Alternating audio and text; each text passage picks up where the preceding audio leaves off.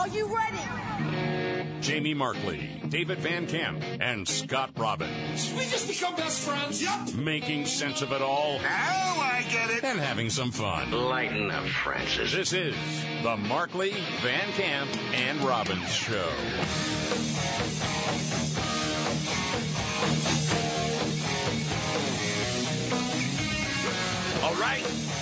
The Markley Van Camp and Robbins Show. Thank you so much for being here. I'm Jamie Markley. That's David Van Camp. There's Scott Robbins. I don't want to hear anything about some sugar hangover about Easter. We got to bring it. Are we ready? Wait a second. Somebody lost their voice. David, how are you? I'm okay. I'm just going to be I'm just going to be channeling Dr. Anthony Fauci for the next 3 hours. Well, you sound better than you did over the weekend. You completely lost your voice. Yeah, I, I couldn't speak at all on Saturday. And still on the struggle bus now, Yeah. but not as bad as it was. So that's that's what there's three of us for. Okay, it takes three of us to bring this whole thing together. So we're in this. Scott, Um, Van Camp's ventriloquist today? Hmm, Yeah. a little bit. I'll just do it. Yeah, Maybe. sure. No problem. All right. Before we get to uh, how the vaccines were never intended to prevent infections, um, let's talk about the senator God. Okay. All right. who was using Easter to justify sending troops to Ukraine. Yeah, this is uh, Senator Chris Coons, uh, and he wants to send troops into Ukraine. Apparently, this was on CBS uh, Face the Nation. Roll it. I great I, I deeply worry that what's going to happen next is that we will see Ukraine turn into Syria. The mm-hmm. American people cannot turn away from this tragedy in Ukraine. I think the history of the 21st century turns on how fiercely we mm-hmm. defend freedom in Ukraine and that Putin will only stop when we stop him. I'll close with this, Margaret. This is a But week before, so any other time there's been a situation like this that we didn't get involved, and there's been many. Did we drop the ball there? So are we now the world police? Is that what he's saying? Listen, heart, it's heartbreaking what's going on. Don't get me wrong. Mm-hmm. But there have been a lot of different situations where we have not eh, really paid that much attention. Like, yeah, it's really sad what's happening in, say, Rwanda or whatever. It's a little bit different here. This is a weekend when so many families gather to celebrate Yes. the very best in the human spirit. Um, and where we grieve the loss of many due to, co- due to COVID, we should also be prayerful and mindful of those who are fighting for freedom in Ukraine uh, and how Yes. much their heroism and patriotism inspires the rest of us. What? Well, that's possible, right? To pray for those people and to think about those people. But still say, as a country, I don't think we should send troops to go fight on the ground there. It's not an all or nothing, is it? I'll answer that no. Well, no. It's, I mean, it sounded that way, right? yes. Yeah. I'm sorry, David. I asked you the question. You're like, I can't talk. Well, the drum beats are, are loud. Yeah, no Get- question. Getting louder all oh, the yeah. time. Yes. And then you really wonder, and you're trying not to be cynical. But, yeah, okay, the vast military complex, there's a lot of people invested in this that could make a lot of money if we go to war. I mean, that's just the reality of it that now has to enter your mind. What is the real play here, and what are we trying to do as a country? At the same time, we have an issue at our own border, and we're not doing anything about it. How many people on the terror list have tried to come in? We're getting news about that. Mm-hmm. And you're talking about last month, we had 210,000 people arrested trying to come through, and we know it's going to get way worse in a month? But that's not a huge priority? I mean, these are a lot of questions to ask. Meanwhile, as far as the vaccines, I don't know if you saw this story, um, but different health experts, okay, if you're still looking to them for, you know, information, they're saying now the vaccines, you know, they weren't really intended to prevent infections. Oh, gosh. Dang. What? Just Fauci and Dr. Scarf were out there early on talking about how this was going to stop everything. Well, the one to Take that mask off. Biden said it. The- no need now. You need not worry. You've had the vaccine. they want to remind you, and USA Today is doing a big special about this, okay, that what it's doing is preventing hospitalizations and deaths, okay? So not necessarily you getting it or spreading it, but that's the good news. It's keeping you out of the hospital and it's keeping you alive. But David, I think you were able to put something together that would say, "Hey, that wasn't the original No, message." No, it was not. Here's a montage from the somewhat silenced David Van Camp. Vaccinated people do not carry the virus, don't get sick. You're not going to get COVID if you have these vaccinations. There's only one confirmed positive case per 5,000 fully vaccinated Americans per day. This is a pandemic of the unvaccinated. A pandemic of the unvaccinated. A Pandemic of the unvaccinated. It's a pandemic of the unvaccinated. I know I've said that constantly, and others have as well. Vaccination of the unvaccinated. Mm-hmm. I like so I mean, the and different a people are talking about this. What's that, David? It's a vaccination of the unvaccinated. That's what you just heard Joe say. Yeah, that's right. That's exactly right. Others have as well. Vaccination of the unvaccinated. Mm-hmm. Vaccines provide complete immunity. That's what we were told. Yes. But these don't. We know that. No. For a long time, when some of us were saying you might as well call it a flu shot or a COVID shot That's what it instead is. of a vaccine because Yes. it doesn't work like a vaccine. No. You're spreading false information. No. Speaking of spreading false information, uh, speaking of montages, David, as I've said many times, you're great at putting these together. Let's go through some montages at different points in time and check in on the media and quote health experts. Remember, early on, when Trump, when he was still president, said, I think we're going to have a vaccine. That that's going to happen. We're working on it. We're going to have it by the end of the year. Okay. Um, people are saying, "Uh, please, that's not going to happen. If you remember at the time, earlier in 2020, happy talk that he's doing about a vaccine.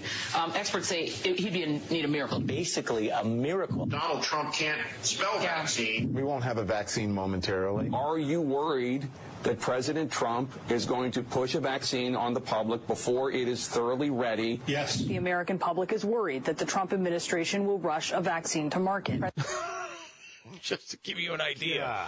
Golly. If you needed reminding that these people lie all the time and it's not really news, it's an agenda.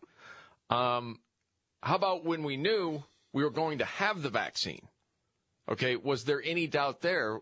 And this is before, I believe, Biden was elected president. hundreds of millions of of doses to be ready by January. Do you feel that's in the realm of possibility? Do you worry he's trying to tie any positive news to his own reelection campaign hmm. calendar? Predicting a date by which we're going to have results is foolhardy. It's suddenly going to be a vaccine, which I don't think a lot of people are going to trust. It's two years, everybody. I think two years to get something that people trust. I wouldn't give it, I wouldn't recommend it for my patients, I wouldn't recommend it for my family or for myself. I think it's going to be a very skeptical American public about taking the vaccine, and they should be. Get the facts. How sad is that? Yeah. Yeah. And the job of the American people is to sift through all this BS. Okay. And the doddering old man takes over, and all of a sudden, you're politicizing it if you don't take it. The great vaccine. After you told us for months not to. That's right. Meanwhile, Elon Musk, the takeover of Twitter, is it going to happen? Well, we don't know. We don't know what's going to happen next. Uh, we do know Elon Musk publicly slammed the Twitter board after the whole poison pill was adopted. I don't know if you're able to explain all that, David.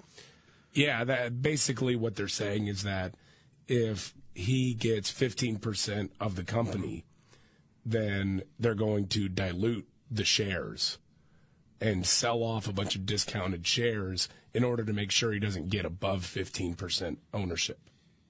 Now we know the answer to the question is that going about business the right way for the shareholders? No. Well, then the board. Well, the board must own a whole lot of Twitter stock, right? Oh, no, No, they don't. They don't. It's like 77 shares combined. Correct. Minuscule. Holy smokes. I don't think I knew that until just right now. Yeah, I saw that reported over the weekend. And Musk also retweeted that saying, hey, what is this about then? I mean, they're not doing right by their shareholders. Um, so this is going to be interesting how this goes down. And a lot of people have said part of it is it's hard to know exactly what Elon Musk is thinking. He has said this is about free speech. And with Twitter shutting down so many voices, I mean, we're doing this whole montage about the vaccine. Think of how many people got booted from Twitter for comments about the vaccine or COVID that ended up being right, that were deplatformed. You know, you have to ask yourself during all of this, what are they afraid of? I mean, what are you afraid of? Well, I the think guy it's- wants to open it up and not give you the uh, the uh, the authority to just censor whatever you want to censor. So, what are you afraid of? If what you're saying is true, Mm-hmm. And the rest is just gobbledygook misinformation, don't you think people would be able to see through that? If that in fact was the case, Well, you're controlling speech right now. and you're well, then, control. That's outside of controlling the speech, what reason would you have to push back on this? I've heard another. That's the one. only reason. No, I've heard another one. What's that? Because of the corruption, possibly inside Twitter, will be found out. Well, that's possible too. But again, you're you're doing this based on your own motives, then for covering your own butt. Well, and we'll get to this a little bit later too. I mean, you're looking at the former CEO of Twitter also coming out now and slamming the board in his own sort of way, Jack Dorsey. Yeah. Saying, yeah, basically, a great company is not built by a board, but they can tear one down. And that's sort of what you're looking at. Um, hope you had a wonderful Easter. Um, you're thinking, okay, are we going to have some sort of crazy Easter bunny story? There always is. But this one, for this year, with everything else going on, it's like, you got to be kidding me. The Easter bunny accidentally handed out condoms at an elementary school? What do you mean accidentally handed out condoms? Well, this was an elementary school in Austin this last week. Um, the some of the candy that were inside the eggs, well, it wasn't candy; it was uh, condoms.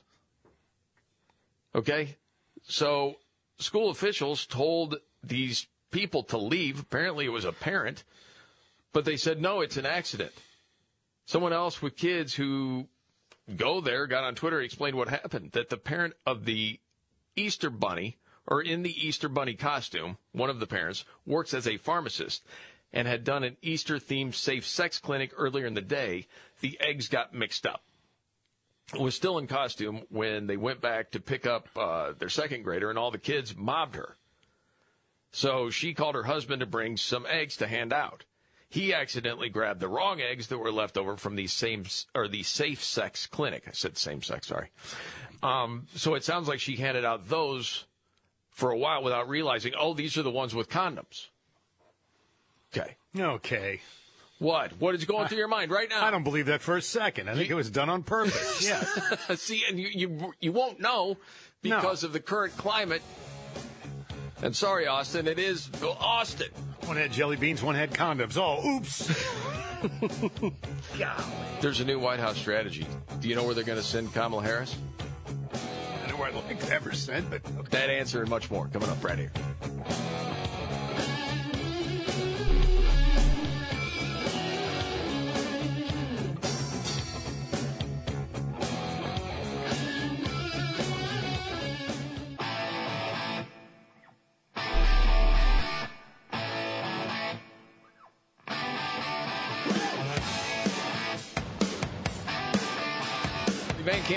Show.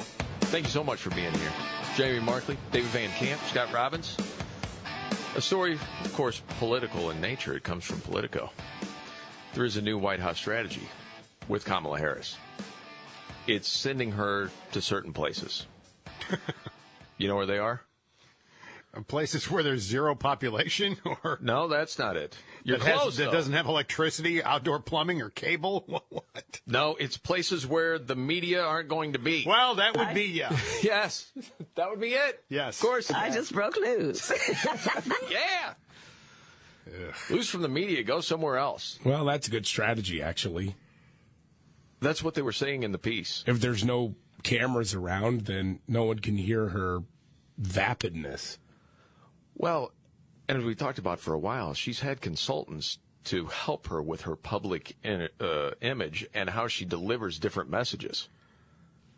Well, it's not working. Well, the biggest thing is she doesn't come off authentic at all. I mean, that's with anybody. It's not like, you know, just with this section of the population, you don't seem to be resonating. She doesn't resonate with any demographic. That's a problem. If there's one she does, it's white women who vote Democratic. That's it. So she can sort of work on her messaging, work on her skill set while going to the places where media will not be. And they mention her going to Greenville, Mississippi, which is a town of about 30,000 people. So, as it says in this piece, it's not your stereotypical stop for a national Democrat, let alone the vice president. Um, but, you know, talking about small businesses and community lending programs and people being left behind, right? If you remember now, when she was there, it was outstanding. Uh, because, okay, this is a chance to really connect with people. You tell me if this was authentic or Oh, not. jeez. Well, the reason I'm here is because there are people here who matter, right? And when you look at a place like Greenville, Mississippi, with a population of about 30,000 people, mm-hmm. we're talking about families, we're talking about children, we're talking about people with aspirations and dreams for themselves, for their community. Is that different than anywhere else? Yeah, those people two towns over, they don't care about anything. No, no. They just want to watch the world burn. Right. We actually have people here with aspirations. Yeah, they Okay. All right, go ahead. And they deserve to be seen and they deserve to be heard. And we cannot expect people to knock on our door, to have to come to us in order for us to be responsive to their needs. So I am here um, because this is a community in the Mississippi Delta Yeah. that has a, a, a long history of, of being part of America's history. Now we're going in word circles. Here we go again. Uh oh. The exit ramp is Oh. right there. You could have taken it, but you decided to keep driving. No, it's the sentence Yep. that never ends. Yep. um, including having the needs that, that should be met, such as Oh. access to capital for small businesses, Mm. such as access to high speed internet. Mm-hmm. Um, and so I'm here to, to, to speak with folks and, and to celebrate who they are. Okay. Gosh. That was a bit What a of bunch of drivel that is. Yeah. Yeah, again, that town two towns over. Right. Yeah, they don't have a long history of being a city in this country. They don't. They are a city in this country, and they've been a city in this country for a while. But not, But not like, quite the not same. like that town that they're in right now, though. Real quick, the other part they mentioned in the piece was like when they sent her out, you know, to talk about electric vehicles. okay. And this was, you know, long before we had Russia invading Ukraine. But this, remember the whole plug-in thing? It's plugged in, so is it plugged into just a normal electric Yeah. socket, right? Uh, yes, normally it's a 240 volts, but you can go ahead and plug in and uh, Okay. that's it. Yeah. Yeah. There we are. Uh-huh. That's it. And there's no sound or fume. There, there is nothing. Yes. yeah, and that's So all there for is all of to us it. who are used to, Every morning to we- filling our tank, we, we, you usually can smell it and, and you can hear it. You can hear the guzzling sound. Right. Golly. Always This playing for time. Always. You know, trying to take away the narrative of the left and kids and sex. Really good move from Oklahoma State University to host the Drag Queen Story Hour for as young as two year olds. Really trying to get away from that stereotype. Great job there. That also popped up over the weekend. We can get to that later. Um, a reporter asked the Pentagon if they're helping people in states with, quote, anti gay laws. that much more coming up.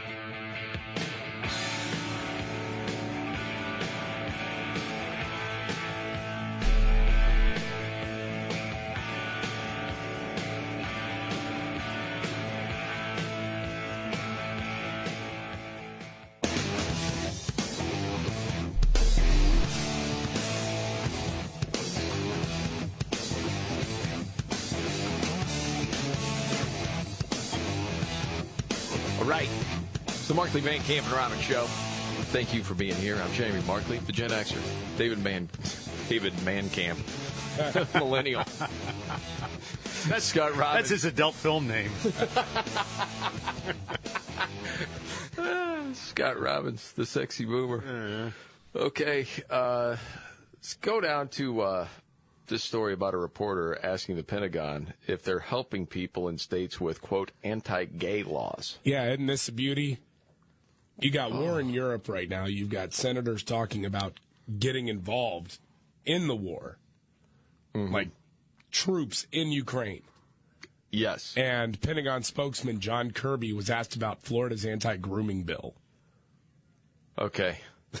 This is so let's keep it. Let's keep it on equity and culture war stuff. Even though that's what the left says about the right. Here we go. Air Force is helping families of transgender, gay, and lesbian children who are in states that have passed anti gay and trans laws like Florida, Alabama, and Texas. I'm wondering is the Defense Department coming up with any policies to help military families? Who Are you coming up with a sane question? Because what you just asked included a falsehood. What is the quote anti gay stuff you're talking about? Well, David, do you have a working knowledge of that in Texas? Hey, uh, well, Texas and Oklahoma are are trying to stop kids from having their genitals mangled by adults who say they're trans. But that's not anti-gay. No, it's not. No. Okay. No. It's actually pro-child. Correct. But as a media member, you just get away with calling it whatever you want. Oh, you, you got to want. throw the hyperbole out there. Yes. Oh, okay. Well, in my opinion, it's You got to stir it up a little bit. Yeah. Okay. who feel that the uh, who who live in states that that have passed laws like this. Yeah, Jeff, I'm not aware of any departmental-wide policies. I I think what the Air Force did was uh, uh, was communicate to airmen and their families uh, that if they needed any assistance or advice or counsel um, um, as they transferred uh, from base to base, uh, that uh, there was a set of resources available to them. And again, you could ask the question, what numbers are we talking about? Even though this is a false question. It's so tiny with other things going on in the world of such importance. And that's what the reporter is told to ask. I'm guessing he's told to ask that. Doesn't come up with that on his own, does he? Who knows? No, he might. Yeah. You know, on that, I just found something out uh, the other day, and, and you know, this is from people that have worked at CNN, understand what goes on at Fox. That basically the difference, or one of the differences in the MSNBCs and the Foxes, that Peter Doocy actually asks his own questions. He's not fed those questions. No, he writes them and delivers them. Yeah. Uh, yeah. who, you know, do I know that's really true? No, I'm not there. No. But that's interesting.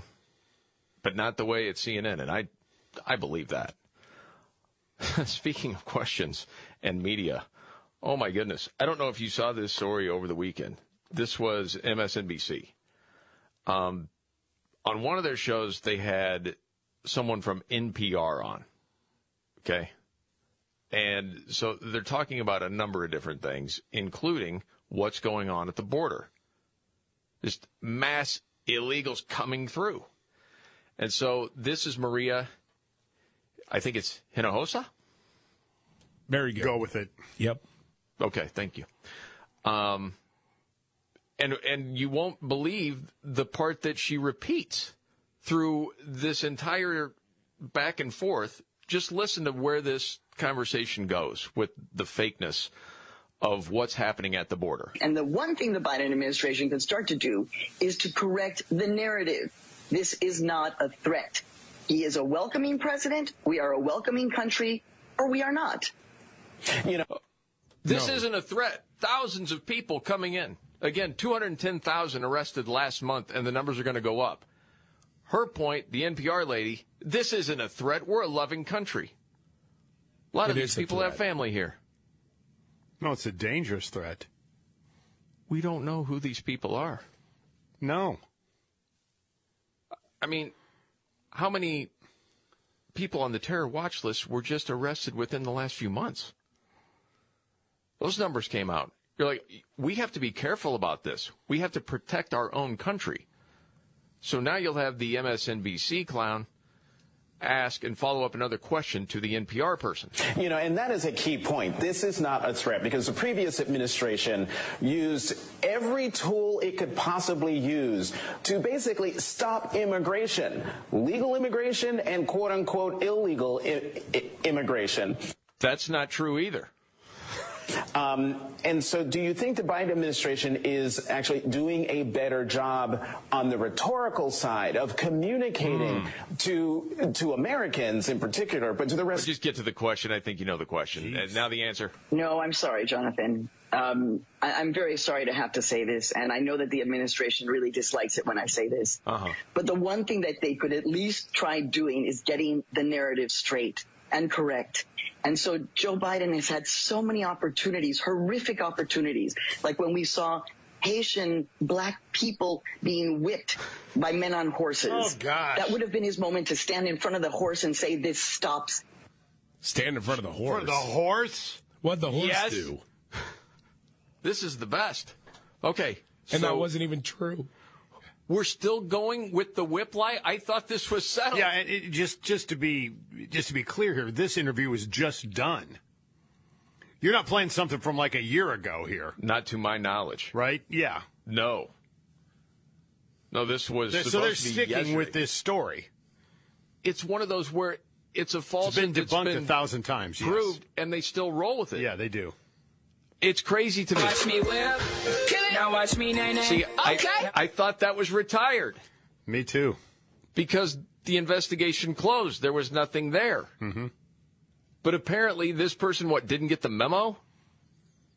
That's a problem, man. Yeah, Okay.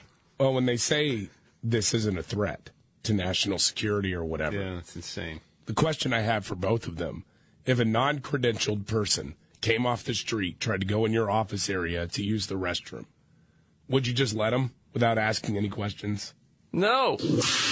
Right. No, you'd say not. no, you can't come past here without a visitor's pass or whatever. Oh my gosh, you're thinking they went into that office with a MAGA hat. Oh yeah. You kidding me? Oh my gosh, I can't believe this is still happening. And and and you say it and it just goes unchecked. Yeah, yes. And so Joe Biden has had so many opportunities, horrific, Horrific. opportunities. Remember? Like when we saw Haitian black people being whipped by men on horses. That would have been his moment to stand in front of the horse and say, this stops. Never again. We're going to reform. Okay. It never Hey, horse! happened. Okay, you will be broken, you wild horse. He needs I'll to stand right here. stand in front of that horse and resolutely say, nay.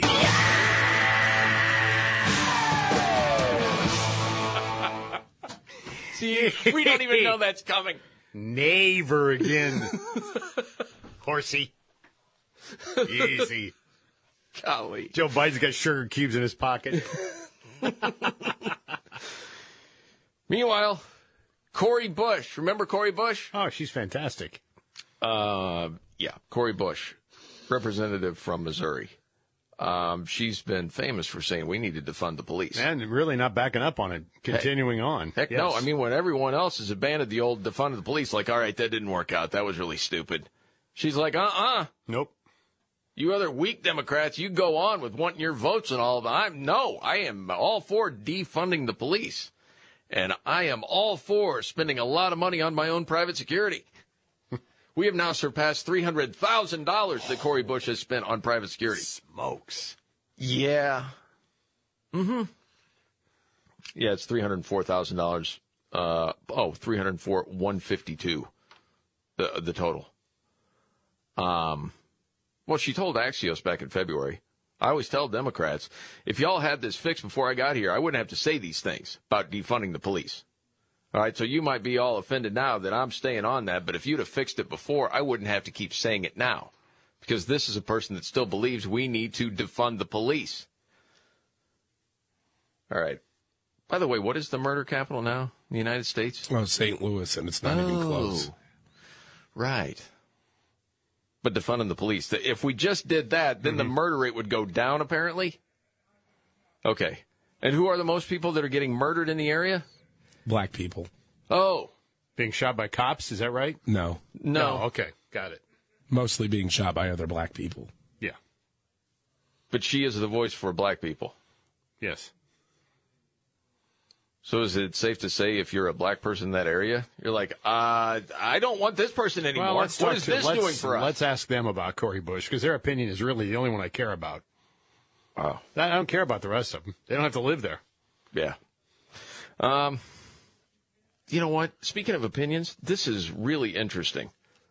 Uh, as we get older, if you're a fan of music, when is it that your music becomes, say, classic or classic rock? That's interesting because now it's like 30 years. So or less. Okay. Pearl Jam is classic rock. No, it's not. Yeah, it is. It's not. Not when you ask people, hey, is Pearl Jam classic rock? 55% say no. Yeah, they don't want to admit they're older. That's part of it. Yeah. I thought this was really interesting.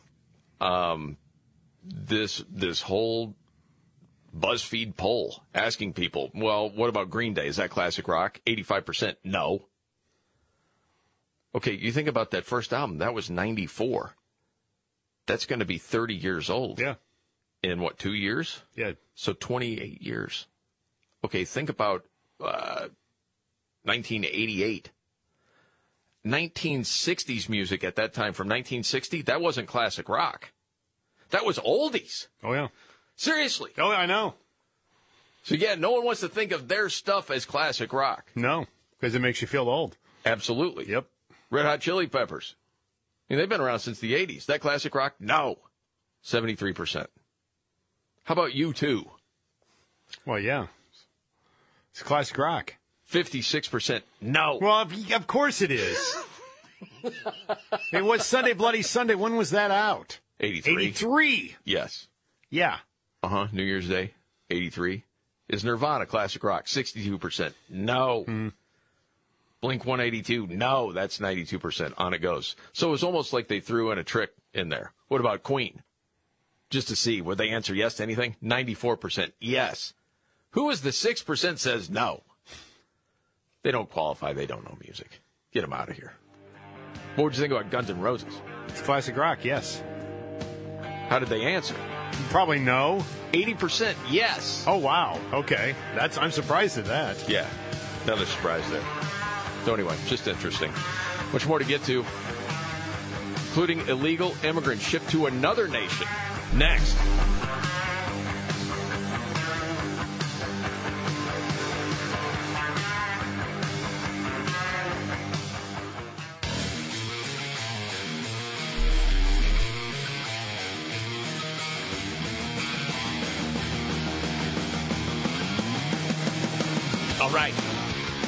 Markley Van Camp and Robbins Show.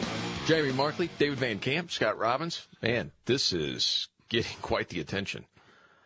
Okay, people come here illegally. Um, you can resettle somewhere else. Not here because we can't take any more people. Okay, so we're going to send you to Rwanda. Whoa. What? Rwanda? Yeah, what's wrong with that? That's not the United States, by the way. Well, this is the UK. I was just going to say, we, we'd never get a buy with that. Boris Johnson announced last week that the UK had reached an agreement with Rwanda worth $157 million Holy smokes. to fly individuals who illegally migrate to the UK to Rwanda so they can be resettled in that nation. I'm like, well, that's interesting. Uh, what's the shape of Rwanda right now? Boris Johnson says it's one of the safest places on the planet. That is true. Probably. Okay. So we'll lay this out a little bit. I saw this at Daily Wire. Johnson said last week uncontrolled immigration, see if this sounds familiar, creates unmanageable demands on our NHS and our welfare state. It overstretches our local schools, our housing, and public transport, and creates unsustainable pressure to build on precious green spaces. Hmm. Can't have it. Nor is it fair on those who are seeking to come here legally if others can just bypass the system. Well, that's hateful. That's what some would say to that. But he's right. And then he said, oh, those attempting to arrive in the UK by boat are not directly fleeing imminent peril, as is the intended purpose of our asylum system. And that if they had passed through, you know, safe countries, including many in Europe, where they could and should have claimed asylum, they should have stopped there. He said, you know, people here in Britain have voted several times for us to get a grip on the illegal immigration problem. Uh, so we need to do something here. So that's why he announced tens of millions of dollars worth of new funding, um, you know, not only on security, but to fly people to Rwanda. And so, you know, and in Rwanda, uh, as far as the foreign minister there is like, yes, Rwanda welcomes this partnership with the United Kingdom to host asylum seekers and migrants and offer them legal pathways to residence. This is about ensuring that people are protected, respected, and empowered to further their own ambitions and settle permanently in Rwanda if they choose. Hear that, Joe? Well, seriously. Yeah, I know. If you're fearing for your life, and that's Yeah. what we hear a lot, there's just people fearing for their lives and they're trying to get here. If we can't take any more people, we don't have the system. Well, is there somewhere else we can take people where it would be safe, where they can start a life? It makes sense to me. I mean, as you so aptly have put it many, many times, we don't have any money. No, we're we, more than we got no money. trillion in the hole. Yeah, we got no money. We can't take any more here. This this this has got to stop. Well, let, you know, Fidel Castro Jr. in Canada take him in. Yeah. Tell him to just keep walking north. You know, he doesn't want that. But I thought that was really interesting. And then you ask, will that get any traction here? Well, not, well, No. at least for several months. see. Oh, did you see this little quick blurb on Roger Daltrey from The Who? He's 78 now. Wow. Um, Gosh dang. yeah, you know what he is actually still saying? Um, hope I die before I get old. 'Cause I'm not old. So I'm not, I'm not old. Okay. Put us to. Yeah. So it's a state of mind age. I've met young people who seem to be incredibly old in their mind, and I've met old people that are incredibly young. A life is a life. 78, not old. Okay, good with me. This is the Markley Van Camp and Robin Show.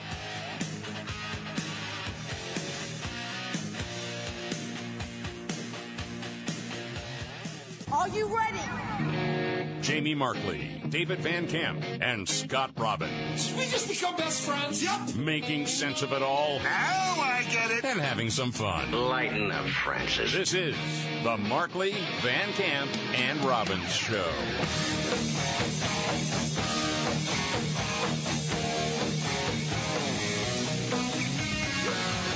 Markley Van Camp and Robbins Show. Thank you so much for being here. I'm Jamie Markley. That's David Van Camp. There's Scott Robbins. Well, obviously, a lot of talk of what's going on in Ukraine. We also have issues at our southern border, as 210,000 were arrested trying to come into the country last month. And we're told next month it's going to be way worse. Eh, let's not panic, though. This is part of the design, isn't it, from the left? See, we want to be welcoming and change the demographics of the country and favor Democrats as far as voting goes. Now, as far as Beto O'Rourke goes, he's running for governor in Texas. Yeah. This is quite the conundrum for him. Well, the Biden administration is set to end Title 42 at the end of next month, which will open the floodgates at the border. That's the health order that allowed the feds to deport illegals more quickly. Yes. Now, Beto O'Rourke, he's running for governor as a Democrat, and he's been all over the place on this issue. Uh, within the last couple of weeks, he's been against lifting Title 42 and in favor of lifting Title 42. Just depends on who he's talking to. Way the wind blows. So we did an interview with MSNBC's Jonathan Capehart, who was a little bit confused as well. You've been raging about this for so long you lost your voice. I know exactly. Or it's I'm like, allergies, one this- of the two. This Beto O'Rourke guy. Here it is. I want to turn our uh, attention to, to Title 42. You don't think it's a good idea for the Biden administration to end Title 42. Why? No, I, I think it's time to end Title 42. I don't think we should have ever implemented it. It's a very cynical reading of U.S. law. Whoa. That's not what you said. So to get some polling back? Is that what happened? Just curious. I, this guy just changes his opinions on things depending on who he's speaking with. Well, yes. I mean, that's long how he before goes. his wife's family just has is done shoveling money his way. I mean, that that's like when he was running for the Senate a few years ago. Yeah. Oh, He yes, said, we're going to take your AR 15, your AK 47.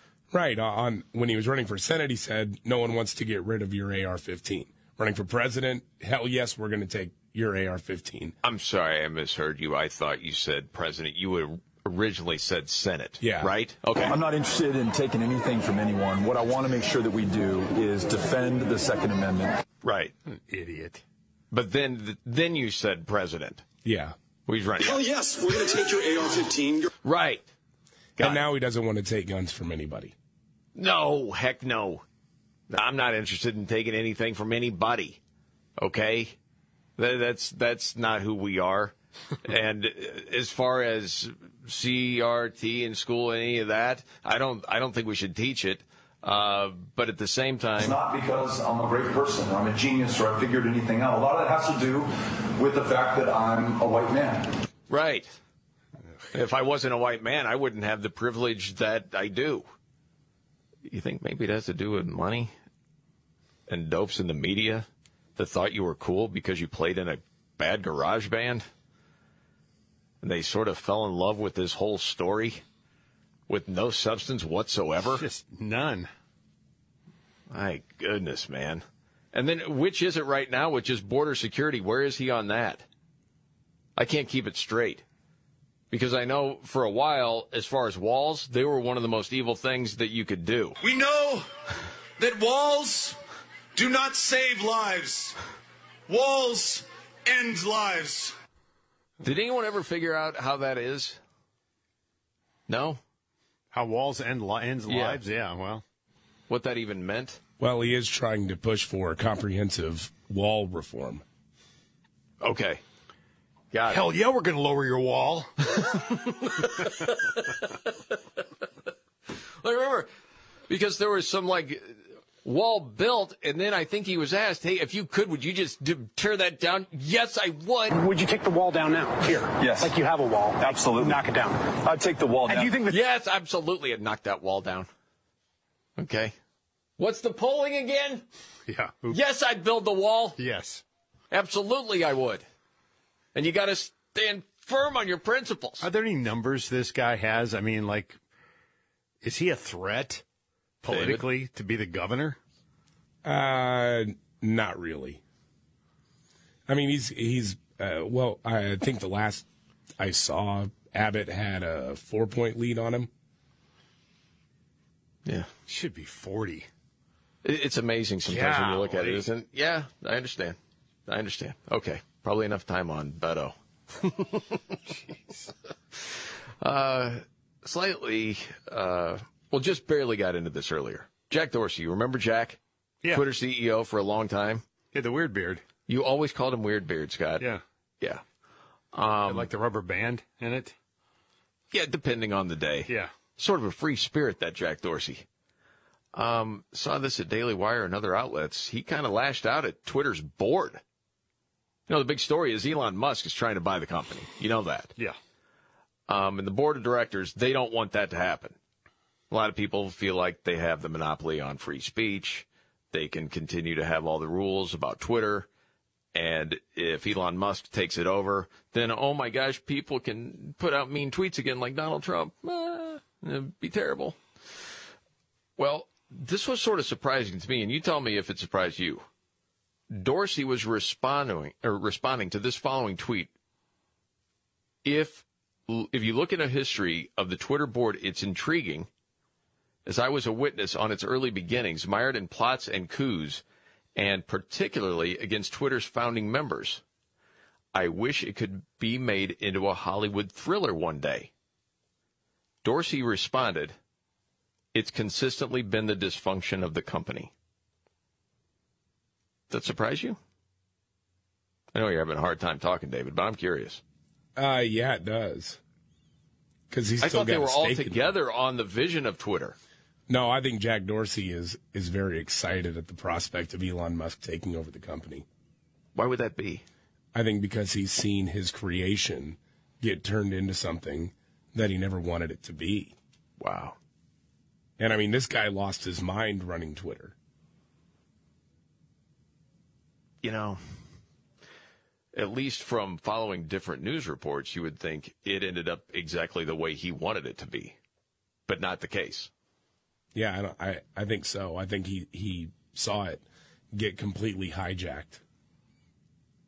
Another response he had on Twitter talking about Dorsey, venture capitalist Fred Destin said, What I do know for sure is that this old Silicon Valley proverb is grounded in age old wisdom that still applies today. Good boards don't create good companies, but a bad board will kill a company every time. Dorsey replied, Big facts. So, yeah, you take away from that. Yeah, it seems like he's sort of rooting for Elon Musk there. Well, there's been rumors that they were in cahoots together on this. Really? Yeah. Do you buy that? Mm, I don't know. I don't know what to believe. I mean, again, this rumors fly everywhere, but that Dorsey and they had like comboed up on this thing. Well, then he was later asked, Dorsey was, hey, are you allowed to speak like this publicly given the fact that you're still on Twitter's board? Dorsey just responded, no. Very interesting to watch. And from what different people say, this is going to drag on for months and months and months. So in the meantime, will Twitter change anything? Probably not. As long as they don't have to, would be my guess. You know, I had somebody else say that that they the fear here is that the board will turn it down no matter what it is, because they look at this as a campaign contribution. That as long as this thing continues to um, use their their campaign or political stances to further them, they don't care if it's a money losing proposition. Well, so I mean th- that's the poison pill thing, right? So I, I don't know, you know, I don't know. Yeah, but there's going to be a lot of shareholders very upset. Well, and, You- and unless of course they have the same mindset that this isn't this is no more that I can control the narrative Uh, by owning this, therefore it's worth you know whatever. I, I don't care about the money anymore. I don't know. That I mean, again, these are just theories. Right. Right. Here's another one. Doesn't make sense to me. So you still got vaccine mandates, Canada. So you'll hear this with different Major League Baseball teams that got to travel there. Oh, there's going to be a lot that just can't play. No. So Boston has a road trip there. Uh, multiple Red Sox unable to play because of the vaccine mandate. Okay, you're the biggest baseball guy here, Scott. Why doesn't the commissioner of baseball say we're not playing that? Well, I think that's what he should do. Absolutely, he should say, "Look, you don't dictate this. We do." You either accept the players coming in, or we're going to go to Buffalo and play the home games like we did before. We'll do it again. I mean, I, I absolutely I do that. Why doesn't he? Is there some sort of legal thing he's afraid of? I don't know. I'd hold Trudeau's feet to the fire, though. Probably Say, we just need- cowardice. Right. It seems like that, We- like with the Atlanta deal last year Yeah. in Yeah. the All Star game. But you're right. I mean, I thought the same thing. I thought, well, they moved games to Buffalo before when, you know, Toronto wouldn't open the, the season last year. Right. Well, let's do it again. I mean, fine. Take the franchise away from them. Some stones, Say, you, listen, No. you don't want to do this, and if you've got a government that won't allow us to play, then fine, we'll move the team and we'll take control of the team. I think we want to respect Canada and their wishes with the mandate. Let Elon Musk Get die- outta here. buy the Blue Jays and move them. Yeesh. Oh, and this, I saw this. David, I wanted to make sure to get this story out there. Um, I don't know if you've heard this. We've talked a little bit about it. Elder millennials are sick and tired of the false millennial stereotypes. We've often said on this show, David Van Camp being the millennial doesn't fit the narrative, really. No. No, and I've gotten hoarse yelling about it. And that's why you don't have any voice today. Right. It has nothing to do with allergies. He's been shouting from the rooftops. None of millennials are like this! and he he lost his voice. It was crazy. Paid for his own college. That's wrong. No, that that's supposed to be the government's job. That's right. Anyway, here are some of the highlights apparently that elder millennials are tired of. That we don't work hard. I would agree when it comes to you. One of the hardest workers I've ever been around. Now, they say we're the hardest working generation. Well, Well, let's Okay. let's not stretch it here. Easy. Let's not get crazy. We're just going anecdotal. Um, another elder millennial said, "I've never eaten avocado toast." Stop it. I think you like avocado toast. What's don't you, wrong with avocado toast? I See? never got that. Millennials like avocados. Yeah, we like delicious fruit. Who cares? But yet you're against fruit and beer. That's another topic for another time. Um, you hate the stereotype we're always on our phones. And these elder millennials are saying, hey, all the information in the world is in your pocket. I can read books. I can see the news. Get off me about being on my phone. They also said, okay, I'm tired of hearing how millennials ruined such and such a thing. Didn't. Or they really hate this. I couldn't pay for college with my summer jobs. College today is a lot more expensive. To which I'm guessing you, David, would say to the quote elder millennials, yes, you could have if you were smart. Yeah. And you don't mind taking the scenic route to your degree. Right. Because where would you be today without your degree? Exactly where he is. Yeah. Exactly. Never needed it. But anyway, I digress.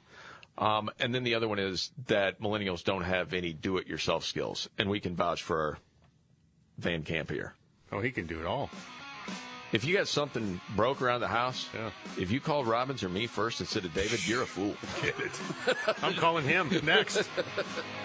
The Democratic governor wants to review sexual content in schools. What does that mean? That and much more coming up.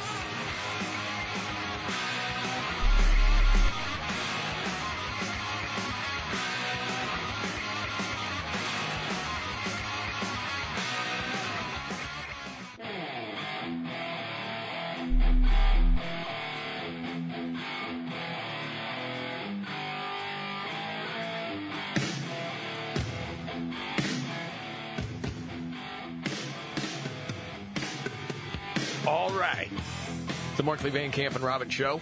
Jamie Markley, David Van Camp, Scott Robbins, David Van Camp with us.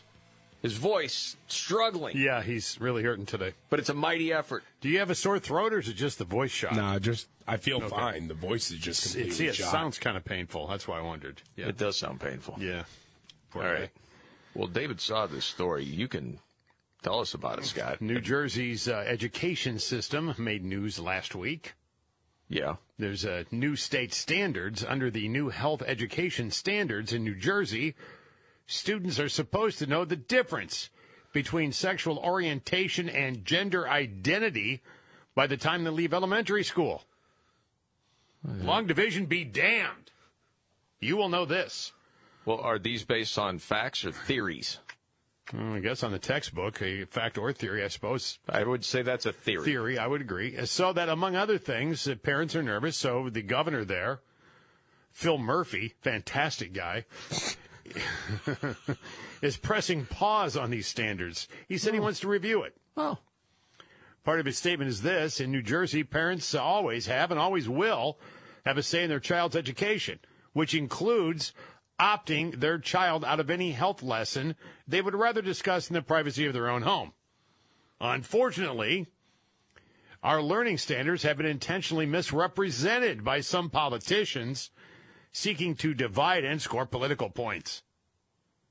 At the same time, we've seen a handful of simple lessons and sample lessons that are being circulated that have not been adopted in our school districts and do not accurately reflect the spirit.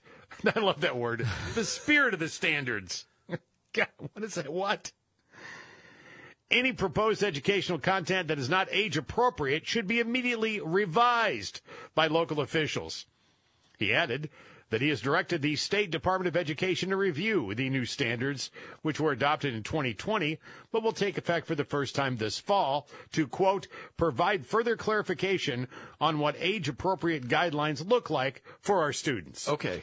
What the hell does that even mean? Could we at least agree with this? We're falling far behind, say, China Yes. when it comes to math, Yes. science, Yes. reading. Check, check, check. Can Yes. we focus there? It, that's why parents send kids to school. We really need to teach about gender. No, you don't. Nah, But we're, are we ahead in sexual orientation and gender studies? Equity, inclusion. Mm-hmm. I don't know. I don't care. The parents have to be teaching kids certain things. That's part of it. I hate that argument. Well, some parents don't even teach that to their kids. Well, they need to start. I don't want some of these kook teachers teaching my kid anything. They're all over, well, libs of TikTok, which got taken down. It used to be, yeah. I mean, that's just a sample. How do you know what your kid's being taught or not? can we start with the basics? My goodness, man, it's it's nuts. And this is going to be a big thing with the old midterms. This is going to be a big Well, Oh, I think that's why they're pushing pause on a lot of this stuff. Yep. This is the Markley Van Camp and Robin show. Oh, one thing we hit on earlier, just real quick. It's 42% of people would rather take a selfie with someone they admire, some celebrity status type person, um, than get an autograph. That was only 20%, which I can understand, but you would sign up for the autograph Yeah. because then it makes it worth something. Right, I would and you're a rather have them autograph a baseball for me than have, take a selfie with them, yes. Okay. I know a person that just ran into Condoleezza Rice. Got a picture taken. Mm-hmm. Condoleezza Rice. Picture or autograph? Autograph on a ball, yeah. Oh, my God. Yeah. I'd, I'd take the picture. Okay, something else I got to get to. Brian Stelter, what he said about Jen Psaki is something you need to hear. And uh, news update next.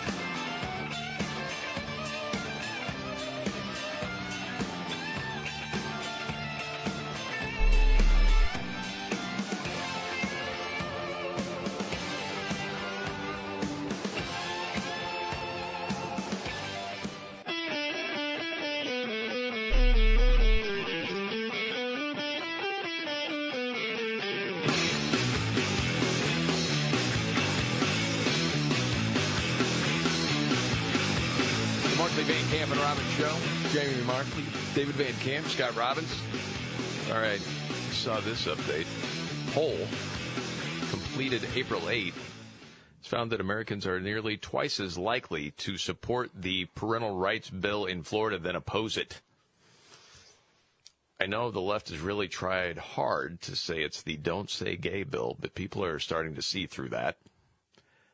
You've got a total of 57% of Americans said, yeah, I agree with that legislation. Don't want that taught. Kindergarten through third graders. 31% said they disagreed. They said one thing interesting about the poll was a majority, irrespective of party affiliations and ideologies, backed the bill except for liberals. Uh oh. Republicans 73%, Democrats 51%, Independents 54% agreed with the law's parameters, but self described liberals split. 42% said, yeah, parental rights bill, that's good. 53% opposed. Doesn't it seem like small numbers for the left on that issue? Yeah. Mm-hmm. They're still rolling with it. Well, and a, and a whole lot of times you'll notice when the left is screeching and when the media is amplifying those screeches, you'll find that it's actually a small minority of people who are passionate in, what they're screeching about. Yes, it's true. It's been that way for a long time.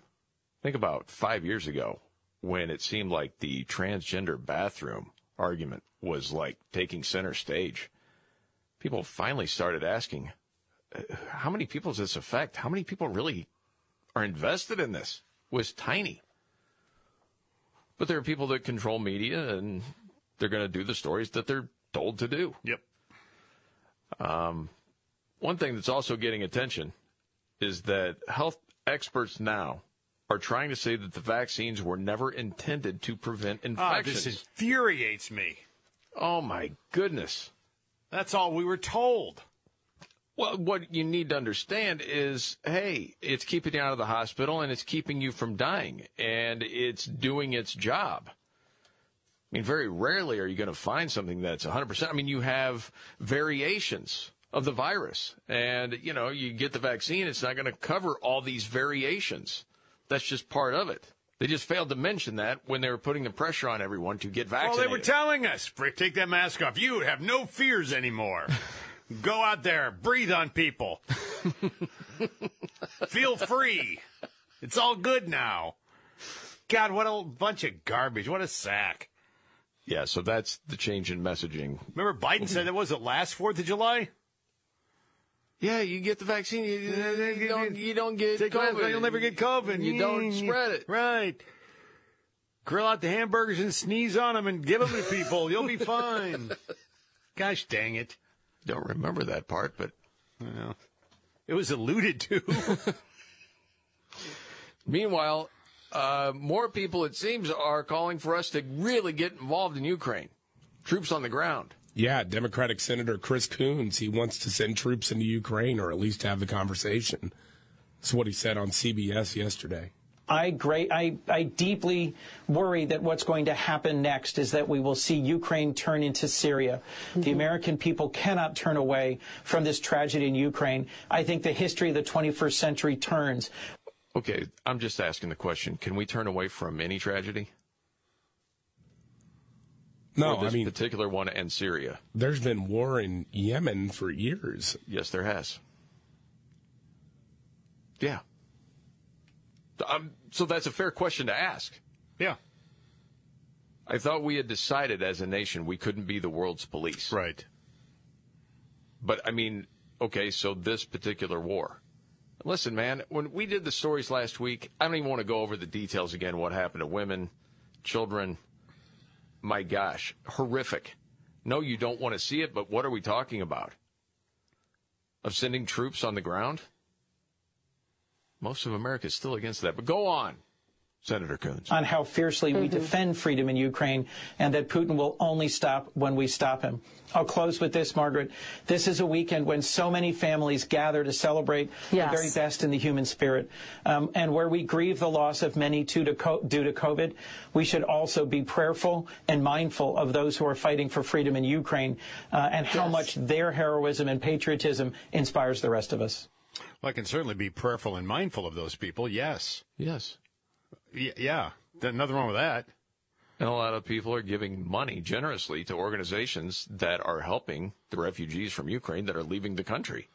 You know, and um, we're still reeling from the debacle in Afghanistan. Yes. I mean, how long were we there, for God's sakes? How many lives were lost? How many Americans did we leave there? Yes. How many women and children were left unprotected once we left? Was Coons at that time saying we can't let that happen? We got to go back in. No. No. Not that I recall. That's the frustrating part is, you know, a consistent message. You could say, well, that guy's always been about fill in the blank. But when it just kind of changes, depends on the political winds.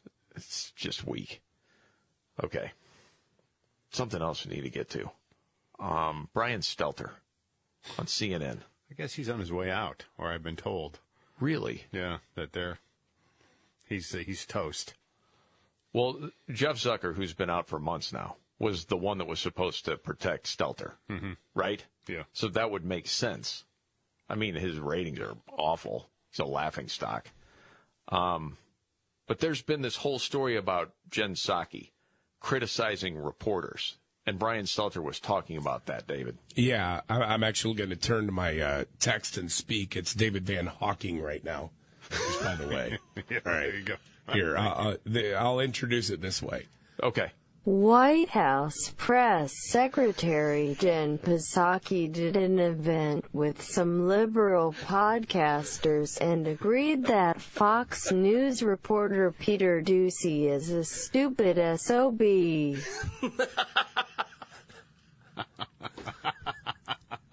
Well done, man. That's good.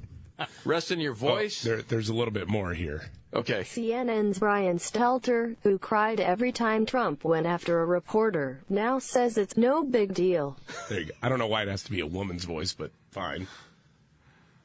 So basically, you just read that as best you can, and then it gurbles that out. Yeah. I think you have a husky voice. I don't know why they paired you with a woman there. I don't understand it. But now we're actually going to hear Stelter talk oh. about yeah. Jen We're gender fluid on this show. Since when? Okay. I think the point she's trying to say there is that Fox pushes storylines that are sometimes nonsense. Doocy does that in the briefing room, but still, she did it in a way playing to a liberal audience that certainly is going to cause a lot of outrage from Fox, probably for the next few days, right? Here's what the network says in a statement. Uh, Fox telling me, quote, in his role as White House correspondent, Peter Doocy's job is to elicit truth from power for the American public. Yes, he's the only person, it seems, that asks tough questions consistently in there. His questions, they say, are his own. He's a terrific reporter, and we're extremely proud of his work. So basically, Fox is saying, hey, we don't provide him questions. He comes up with it himself, so they're defending his honor. I think Jen Psaki's kind of like, remember in senior year, spring of your senior year, you're about to graduate, and you're just tired of all this? I think we're seeing that from Jen Psaki. She's about to leave the White House. She's going to go to a job likely at MSNBC. So she's kind of relaxing and maybe to sharing how she really feels. But to be fair, she didn't really criticize him directly. She was really criticizing Fox News as an organization. Brian Stelter just wants to have sex with Jen Psaki.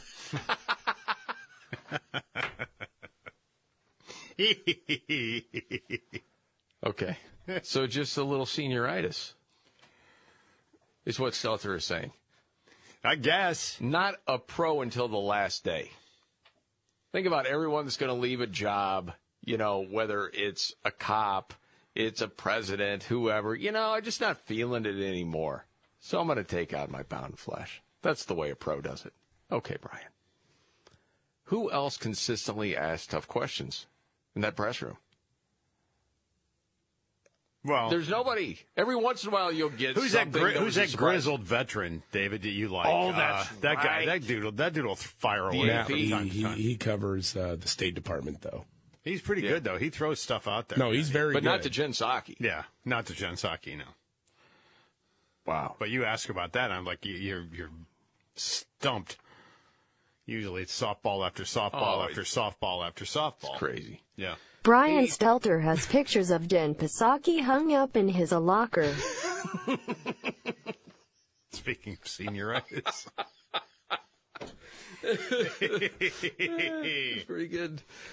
Who heard about the uh, story of the dude that didn't want a birthday party at work? His boss like, ah, we're gonna have a birthday party anyway. The guy sued and won four hundred and fifty thousand dollars. Holy smokes! All right, listen how this story plays out. Dude in Kentucky, his name is Kevin Berling, asked his then employer, Gravity Diagnostics, hey, don't celebrate my birthday. Serious. I don't want that. I don't want the attention. Okay, seriously, I have an anxiety disorder. Uh, you throw me a party, that could trigger a panic attack. Okay. Hmm. At that point, you're like, okay. Yeah. For different people, like, you know, I really don't like the attention. If it's this sort of feeling of, hey, we want to celebrate the guy, come on. No, the guy said, I've got an anxiety disorder. Well, as you know now, the company ignored him, threw a party for him over lunchtime. He got upset. He did have a panic attack. Oh no. Left to have lunch in his car. So apparently the higher ups then confronted him about his reaction. And he freaked again. Another panic attack. And then a few days later they fired him. Oh, jeez. Yes. So he sued the company. And a, jur- a jury just awarded him $450,000. Where'd they go to celebrate?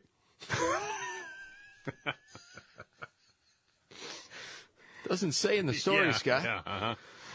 Uh, 150 grand for lost pay, $300,000 for emotional distress. Um, deciding that he suffered an adverse employment action because of his anxiety disability. At the same time, the company is still standing by the firing, saying he became unstable and they were protecting other employees in the event he got violent because he was really ticked. In the end, what is the lesson to be learned here? I suppose if someone says, really, I don't want the party. Yeah, don't do it. Then probably not do it. Well, is anybody comfortable with having happy birthday sung to them? I don't know that that happened here. No, I know, but is anybody ever really comfortable with that? I mean, you do want to crawl under the table sometimes, like, oh God, Yeah, uh, it's it's, it's everybody's not looking at you and they happy birthday. You go, oh, no. This whole thing just started with the birthday party. Yes. Yep. That story takes the cake.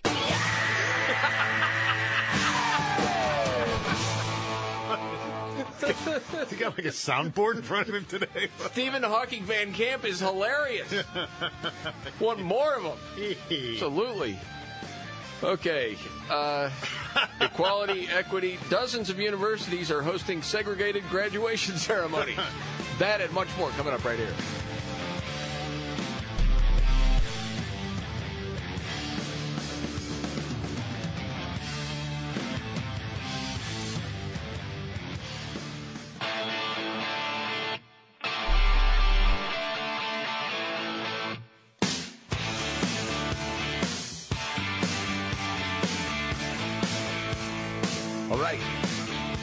Camp and Robbins Show. Thank you so much for being here. Jamie Markley, David Van Camp, Scott Robbins.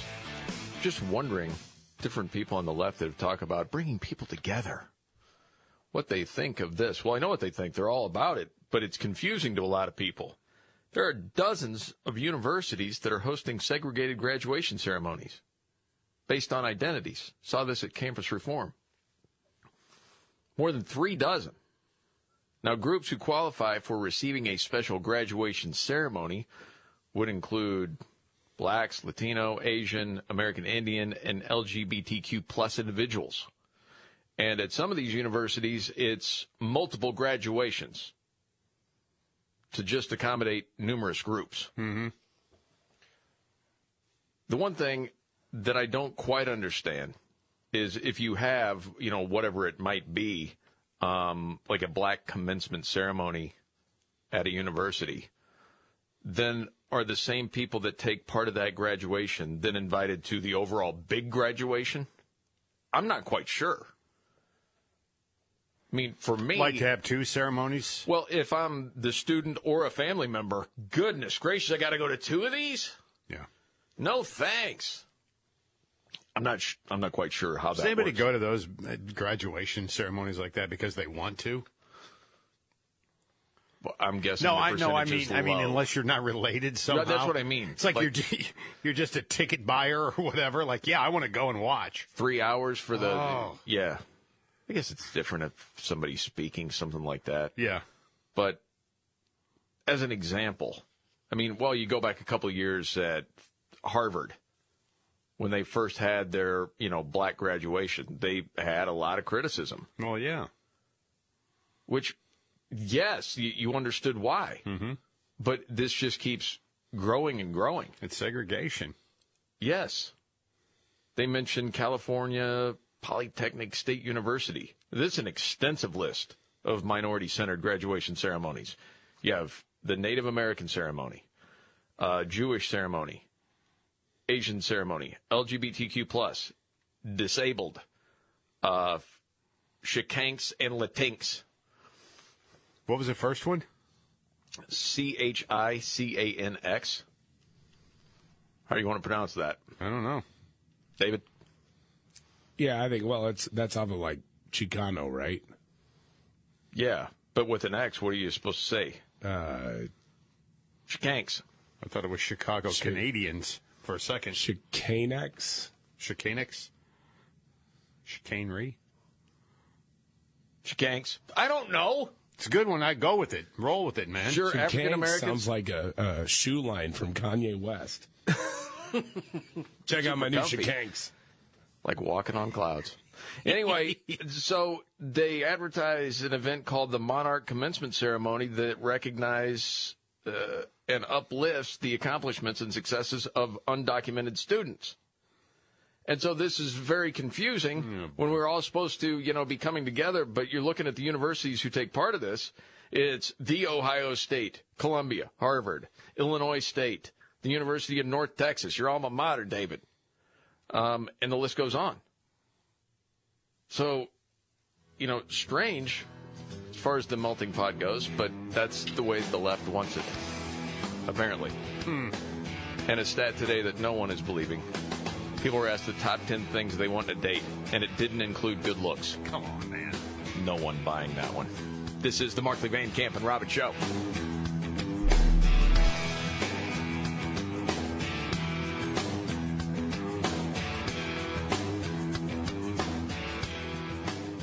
Are you ready?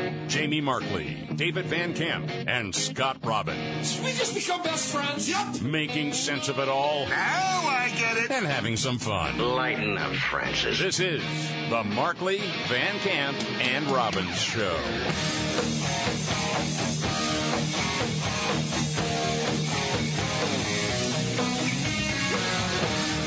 The Markley Van Camp and Robbins Show. Jamie Markley, David Van Camp, Scott Robbins. Oh, news update, David Van Camp.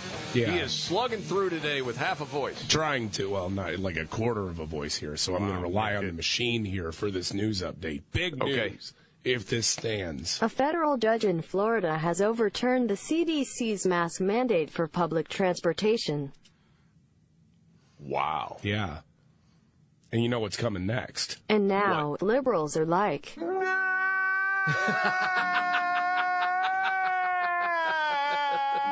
we need the mandate. Oh my God. Oh, jeez. Wow. Okay. Man, there are a lot of people freaking out about Florida in a number of different ways.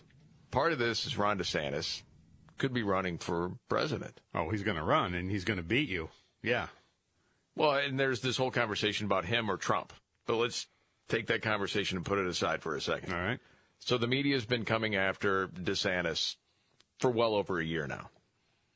And oh, it's hateful what he's trying to do with the don't say gay bill, which is not, and people talking about, well, they can't even say the word gay in Florida, which Ridiculous. is completely n- untrue. It's nonsense. It's the parental rights bill. We all know what it is. And now Florida has rejected 41% of submitted math books over critical race theory. As it's talked about before, how does the left usually defend critical race theory? They say it's not even taught in school. No. It's a college course. It's not even taught in grade school. It's false narrative. Yet they freak out when you say critical race theory is being taught in school. We should have a law against it. Well, I don't think you need a law. It's not even being taught. Then why do you have such a problem with the law? Well, just don't like it. Whatever it might be. Mm-hmm. Well, as we know, a lot of times the critical race theory stuff comes in every single subject in one way or another. It's how it's taught. And we see basically a story come out of that fact with 41% of these math books rejected. And the department, as far as in Florida, the Department of Education said reasons for rejecting textbooks, including references to critical race theory, inclusions of Common Core, and the unsolicited addition of social emotional learning in mathematics. Mm-hmm. We've heard a bit about that too. So after reviewing 132 submitted textbooks, the department found 54 of them, 41% in violation of the state standards. The department said the highest number of books rejected were for grade levels K through 5, where an alarming 71% were not appropriately aligned with Florida standards or included prohibited topics and unsolicited strategies. And this is how a lot of the stuff is being taught. It's in every single subject where it infiltrates. So DeSantis is also fighting that right now. Uh, another story, real Well, quick. I don't go ahead. Dave. DeSantis talked about it this morning. He did. Because there's a lot of this curriculum that is telling kids to dismantle white supremacy through mathematics or something. And so he's like, no, this is garbage. Here's DeSantis today. You know, math is about getting the right answer, and we want kids to learn to think so they get the right answer. It's not about how you feel about the problem or to introduce some of these other things. It's there's a right answer and there's a wrong answer, and we want all our students getting the right answers. And so, most of the books that did not meet Florida standards for whatever reason happen to be in the early grades. Uh, as you get into the older grades, most of those books did meet the standards, but um, uh, we're going to continue to focus uh, the education on the actual strong academic performance of the students. Uh, we don't want things like math to have, you know, some of these other concepts introduced. It's not been proven to be effective, and, and quite frankly, it takes our eye off the ball. Good for him. Yeah. I mean, you wonder why is he out there on his own doing this? Why aren't there more governors? There always some has of to be a leader. that are like, okay, we got to do this too. Always has to be a leader. I mean, you understand it in, in liberal states with these, you know, dopey governors. You understand that, but in in most of the red states, I mean, unless they just don't have the cojones he does. Again, man, there always has to be a first, and you're going to take most of the barrage of criticism, Mm-hmm. and then there should be others that follow. Because if you're looking out for the best interest of kids, that's what you're going to do. But it's interesting how they try to infiltrate that stuff. How do you feel that two plus two equals four? Does that make you sad? What are we talking about? Does the number four make you sad? It's it's it's, it's crazy. Did you hear about the grade school in Michigan, Livonia. Parents there outraged. A kindergartner brought a bottle of ready to drink Jose Cuervo. What? David lost his voice. Yeah, I He's saw that. laughing through his through his coughing fit there. Yeah, it's like the little things you, you put in the freezer. It's oh, those pre-mixed. novelty bottles, like Yeah. the yeah. Okay. So, uh, parents not real happy. Um, Alexis Smith, one of the parents, her kindergartner had a Dixie cup full of the mixed tequila drink. Said she had like four or five sips. Smith and another mom, Dominique Zanders, were pretty baffled when they learned what happened. Just kind of crazy. There's audio of the parents sort of questioning what was going on there. Roll it. He claimed she drunk four to five sips. She feel like a little woozy. She's a little dizzy when we went in, in there with the principal. We asked her, was she okay? How did she feel? She said a little dizzy. She said the girl poured it in her cup and she drank it and then the girl ended up telling her what it was. So she went to the teacher and told the teacher that it's liquor in this cup and the teacher gave her like a funny face. I'm not sure if they short staffed or whatever, but you know, it shouldn't have happened. No. Golly. I don't know.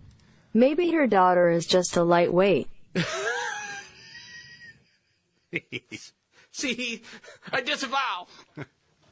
Okay, that shouldn't happen till at least fifth grade. We've got to stop the boozing from K through third grade at least.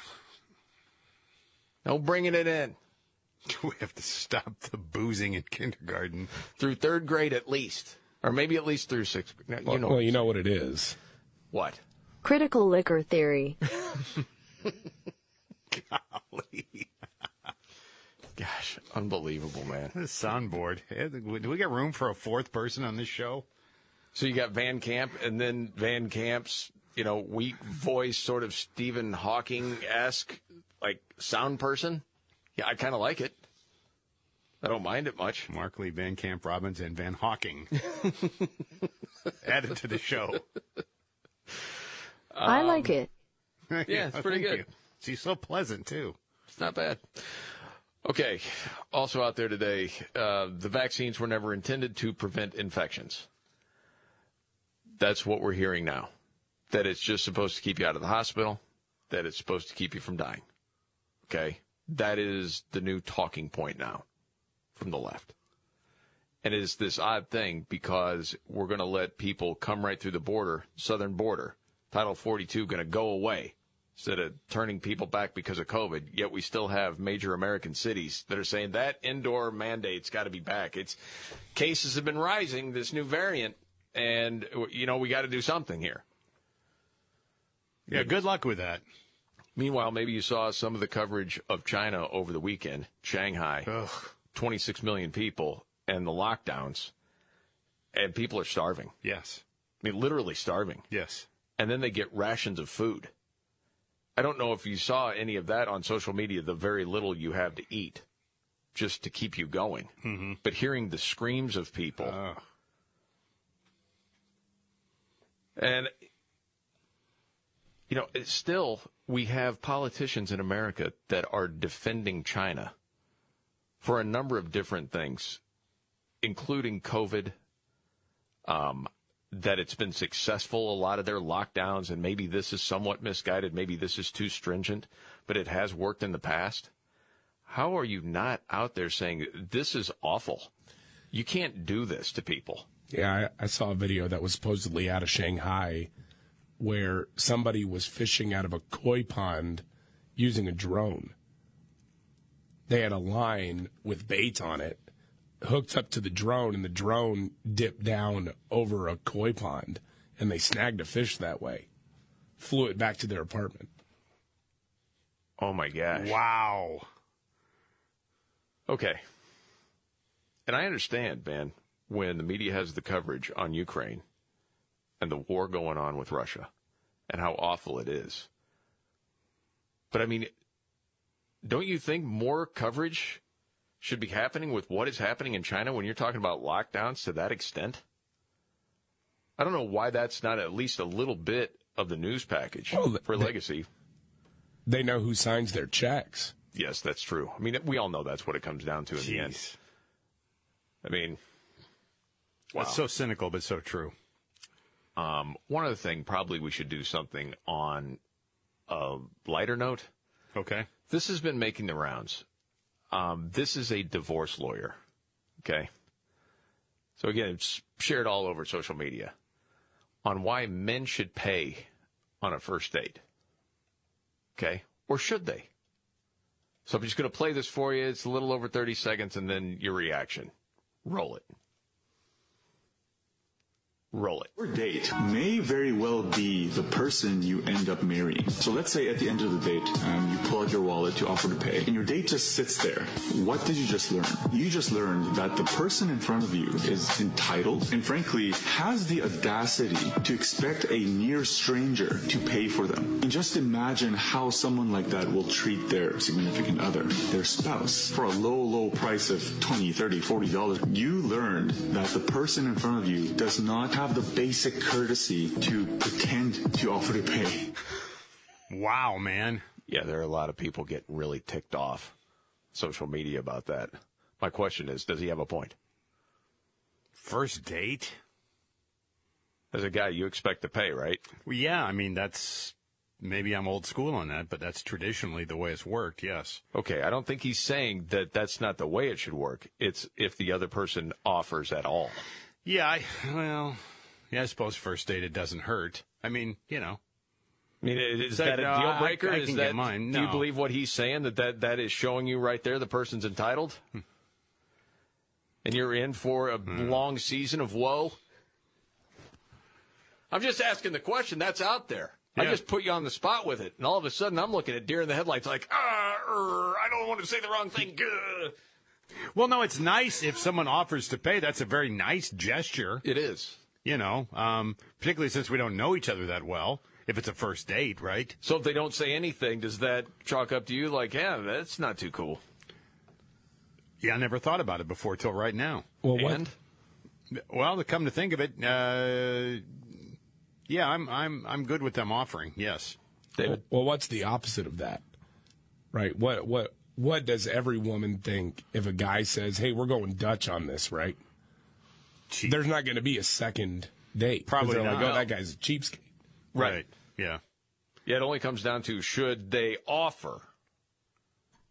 Oh. I think if they offer, sometimes it's just enough when they say, "I'll leave the tip." So you're saying at least a tip, At least something. Yeah. something. But if it's nothing, are you thinking you're in for a life of woe?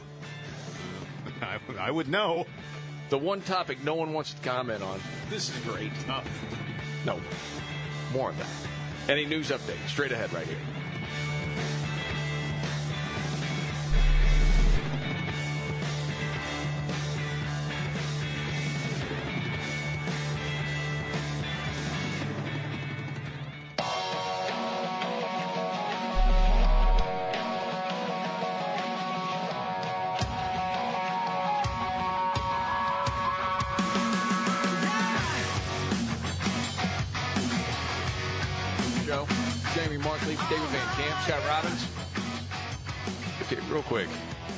So we're going to have record numbers of people coming up through the southern border in about a month. Right after we arrested 210,000 last month. Mm-hmm. But it's going to be huge numbers. So they tackled that issue on MSNBC over the weekend and had a guest from NPR on there. That is Maria Hinojosa. I got that right again, David said. You're doing well. See, I'm doing better. Yeah, I'm you are. working on it. It's great. Um, and she said there's no threat. It's not these people. A lot of them, they, they know people in the United States. A lot of them have jobs. This whole narrative of we don't know who they are. Well, and the people that are on the terror watch list that were arrested over the last couple of months, forget about that. Eh, No threat. And then continued on with this lie. And so Joe Biden has had so many opportunities, horrific opportunities, like when we saw Haitian black people being whipped by men on horses. What? That would have been his moment to stand in front of the horse and say, this stops. Never again. We're going to reform the Border Patrol entirely top bottom. Maria Hinojosa, as always, thank you for coming to the Sunday show and also for giving voice to the people uh, you've been talking to on the other side of the border. Thank you. giving them a voice. What? Haven't wasn't that myth busted? Yes, like that's the whole point. Weeks ago, and I think the final nail in that coffin came last week, didn't it, David? I know you're having a hard time talking. Yeah, they they closed the books on the investigation. They were using the horse reins. We knew that within like six hours of that story breaking, and then they went along with it for another 24 to 48 hours and finally realized, oh my gosh, we screwed this up. Just keep saying it. Department of Homeland Security, Mayorkas, what did he say? We're going to continue that investigation. People kept asking, hey, what about the investigation? Finally, I'd say, yeah, they didn't do anything wrong. But you still get the lies. Yeah, why didn't Mayorkas come out and go, you know what, I'm, I apologize, I'm sorry I spoke too soon. Please. I, you know, I indicted an entire group of Border Patrol agents and held them up to objects of scorn, and that was wrong of me, and I shouldn't have done this, and I'll do better in the future. I mean, anything. They don't do that. It was the same way when we just mentioned not long ago that health experts now are saying, hey, the vaccines were not intended to prevent infections. And then Van Camp says, well, wait a second. Um, that's not what they said before, and he's got the montage. Vaccinated people do not carry the virus, don't get sick. What? You're not going to get COVID if you have these vaccinations. There's only one confirmed positive case per 5,000 fully vaccinated Americans per day. This is a pandemic of the unvaccinated. A pandemic of the unvaccinated. A pandemic of the unvaccinated. It's a pandemic of the unvaccinated. I know I've said that constantly, and others have as well. Vaccination of the unvaccinated. But now health officials. Hey, these weren't intended to prevent it. Just keep you out of the hospital and from dying. No, that's not what you said. That's not what you sold. You're not going crazy, they lie. This is the Markley Van Camp and Robbins show. Okay. Golly. Well, you know, we Man, that's irritating. That is so irritating when I hear it now. I know. Dude, we could do a different example every week. Freaking liars. It's not a joke when you actually say to people, listen, if it's a Good Morning America, if it's a Today Show, whatever, if you watch the first opening segment, you can spot lies every single day. Yeah. Or at least not an outright lie, but an omission of truth that gives the viewer a different interpretation of what actually happened and what the truth is. They're masters at that. All right, you got your top three stories? Yes, today? I do, sir. The Scott Robbins trifecta and a news update straight ahead right here.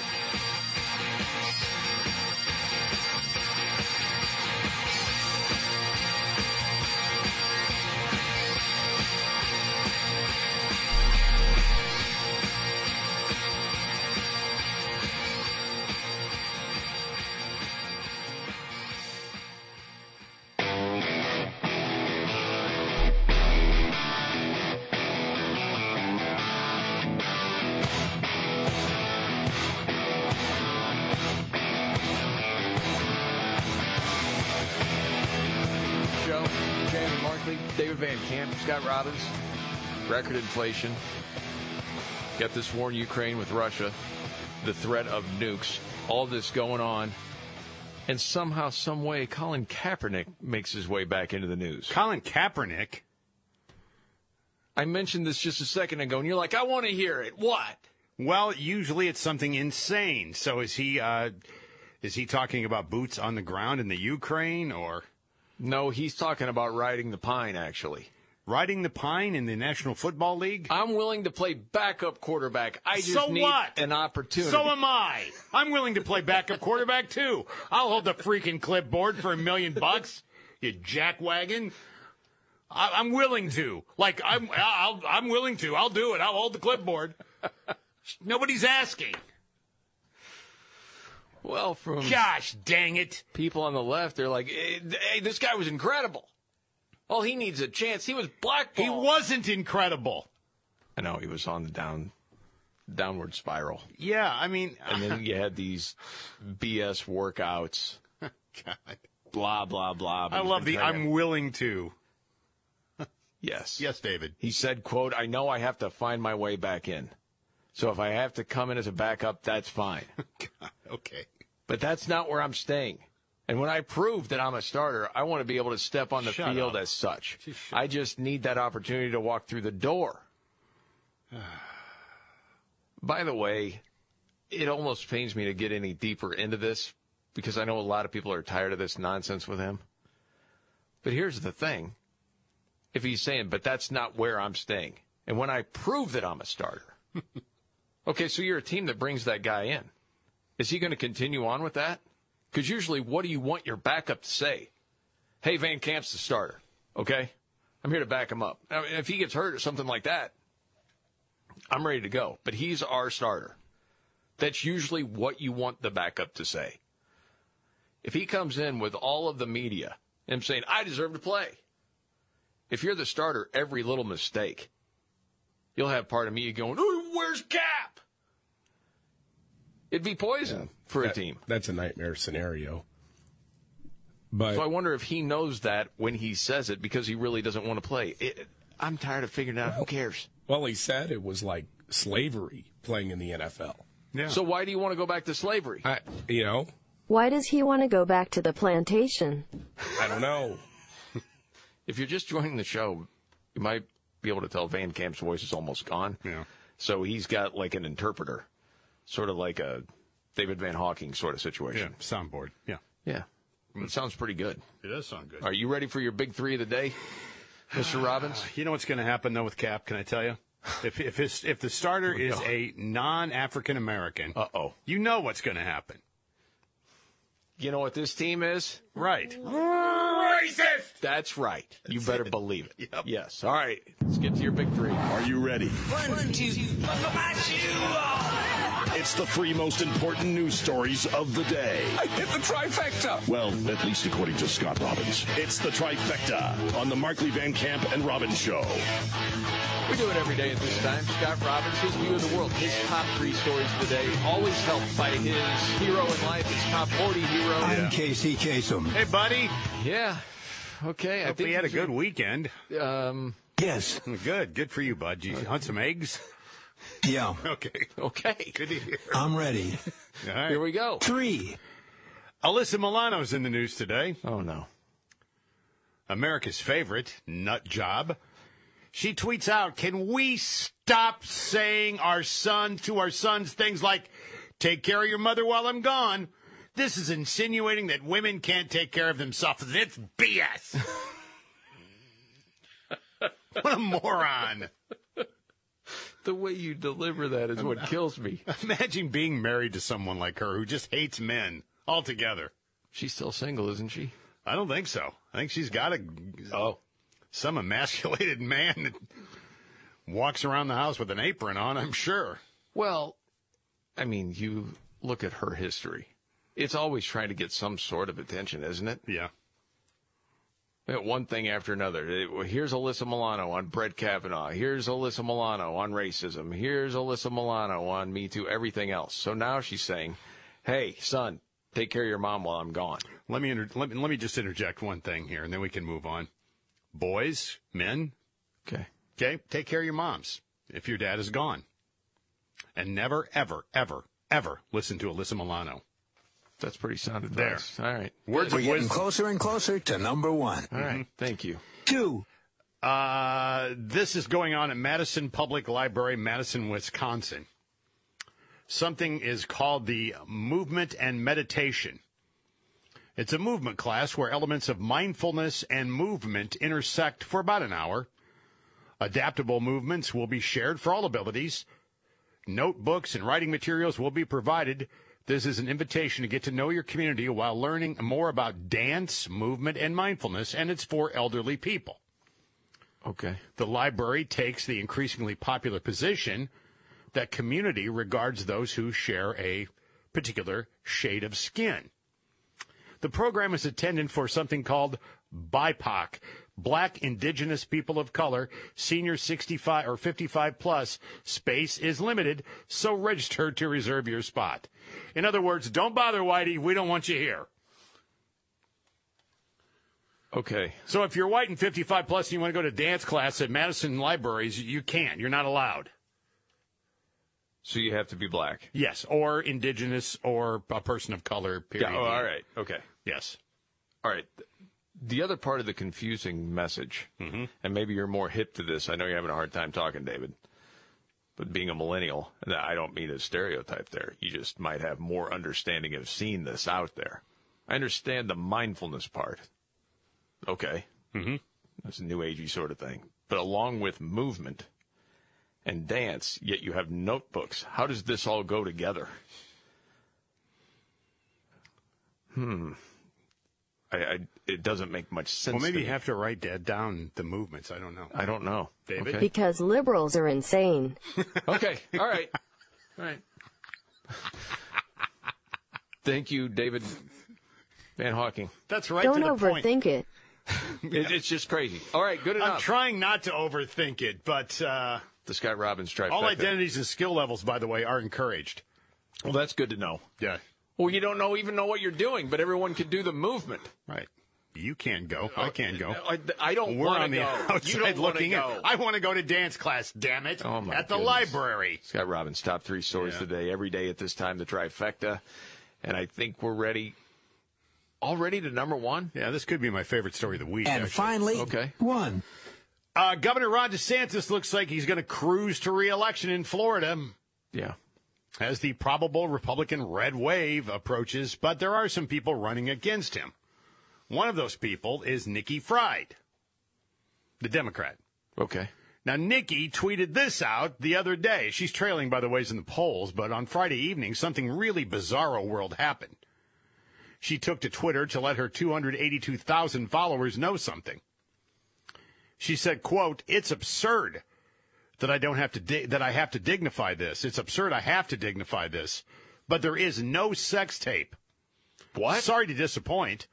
Also, sorry, basically every successful woman like me has to deal with these types of rumors. Now, you may be asking yourself, and rightly so, Nikki Fried had a sex tape? Did uh, some right leaning outlet start the rumor based on innuendo?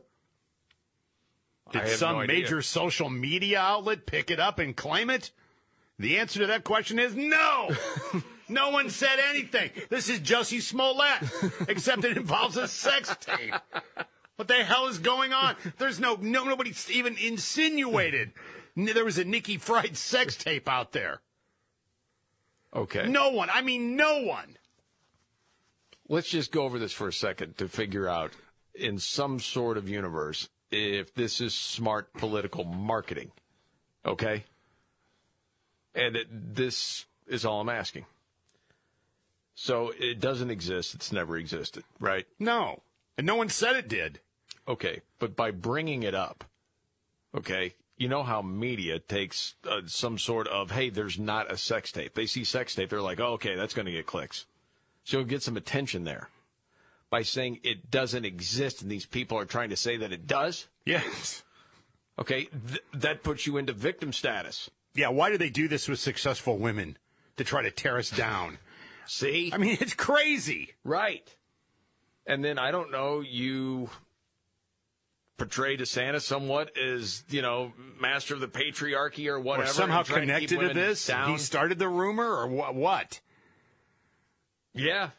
You know, this this is out there. The only other person running against him and in a primary will be Charlie Crist. And Nancy Pelosi just endorsed him. DeSantis, can't, you can't get any better than that. Nancy Pelosi, it's, Okay. Yeah. yeah, Charlie Yeah, I've Crist is her anything. guy. Yeah, Okay. she endorses him. Nikki, I guess you could say she was a sex fiend. Oh, boy, hang on now. Wait, wait, wait, wait, wait. Get, get it down, get it down. Something about a magazine in there. Yep. Th- th- That was not written about her. It wasn't. Isn't that crazy? That was not. I just want to say Stop with the rumor. emphatically, I did not participate in a sex tape. And there you have it. Even though no one said I did. Nice trifecta there. Put the MAGA hat on. And well, if she never just lied about this ever existing to begin with, we wouldn't have talked about it today. Oh. Only 10 people showed up at a rally for her. Who's begging for a sex tape?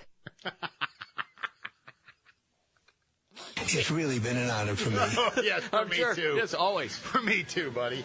Okay. Holy smokes. Wow. All right, another news update to get to. And, of course, Nimrod's in the news straight ahead right here. Goodbye. Bye bye. Thank you.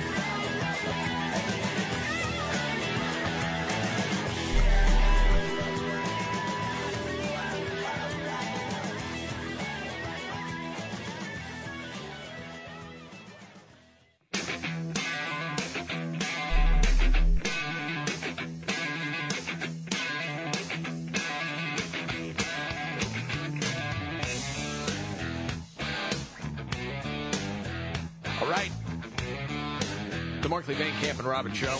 Jamie Markley, David Van Camp, Scott Robbins. Well, maybe you've heard federal judge in Florida has voided President Joe Biden's national mask mandate, which is in place at airports and covers travel on airplanes and other forms of public transportation. A lot of outlets covering this. I saw it at Daily Wire. Decision today by U.S. District Judge Kathryn Kimball Mizelle in Tampa also said the CDC improperly failed to justify its decision and did not follow proper rulemaking.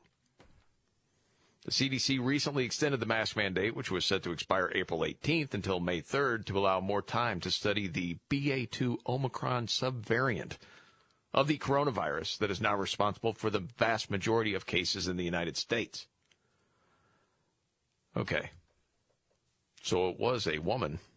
You can't go after the man angle with this in Florida. That's one thing. But this didn't make sense to a whole lot of people on either side. Well, and she is a Trump appointed judge, so liberals are freaking out. And it's in Florida. Orange man still bad. And and here's the smoking hot take from my Stephen Hawking box if you want it. Yes, Liberals hate Florida because people in Florida are generally happy. Liberals are generally miserable, so they hate people who are generally happy. Facts. It's true. Yeah, that is true. Oh, and an update from the Darling Nikki story that Robbins had just a little while ago. Yeah. Uh, Nikki Fried? Yeah. Not Freed, it's Fried. Fried. Oh, it's freed. Fried. Fried. Are you sure? I don't know. Maybe. Maybe just let you go fried for a while. Okay. Anyway, uh, she is claiming there was a sex tape rumor about her that was not true. That's what she said. And the more time goes on, it's like, wait a second, she started the rumor.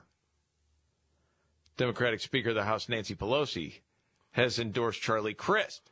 Yeah. And people think, well, it's part of this. He couldn't endorse Nikki Freed for crying out loud. She's making up rumors about herself. So she has lost the endorsement of Nancy Pelosi.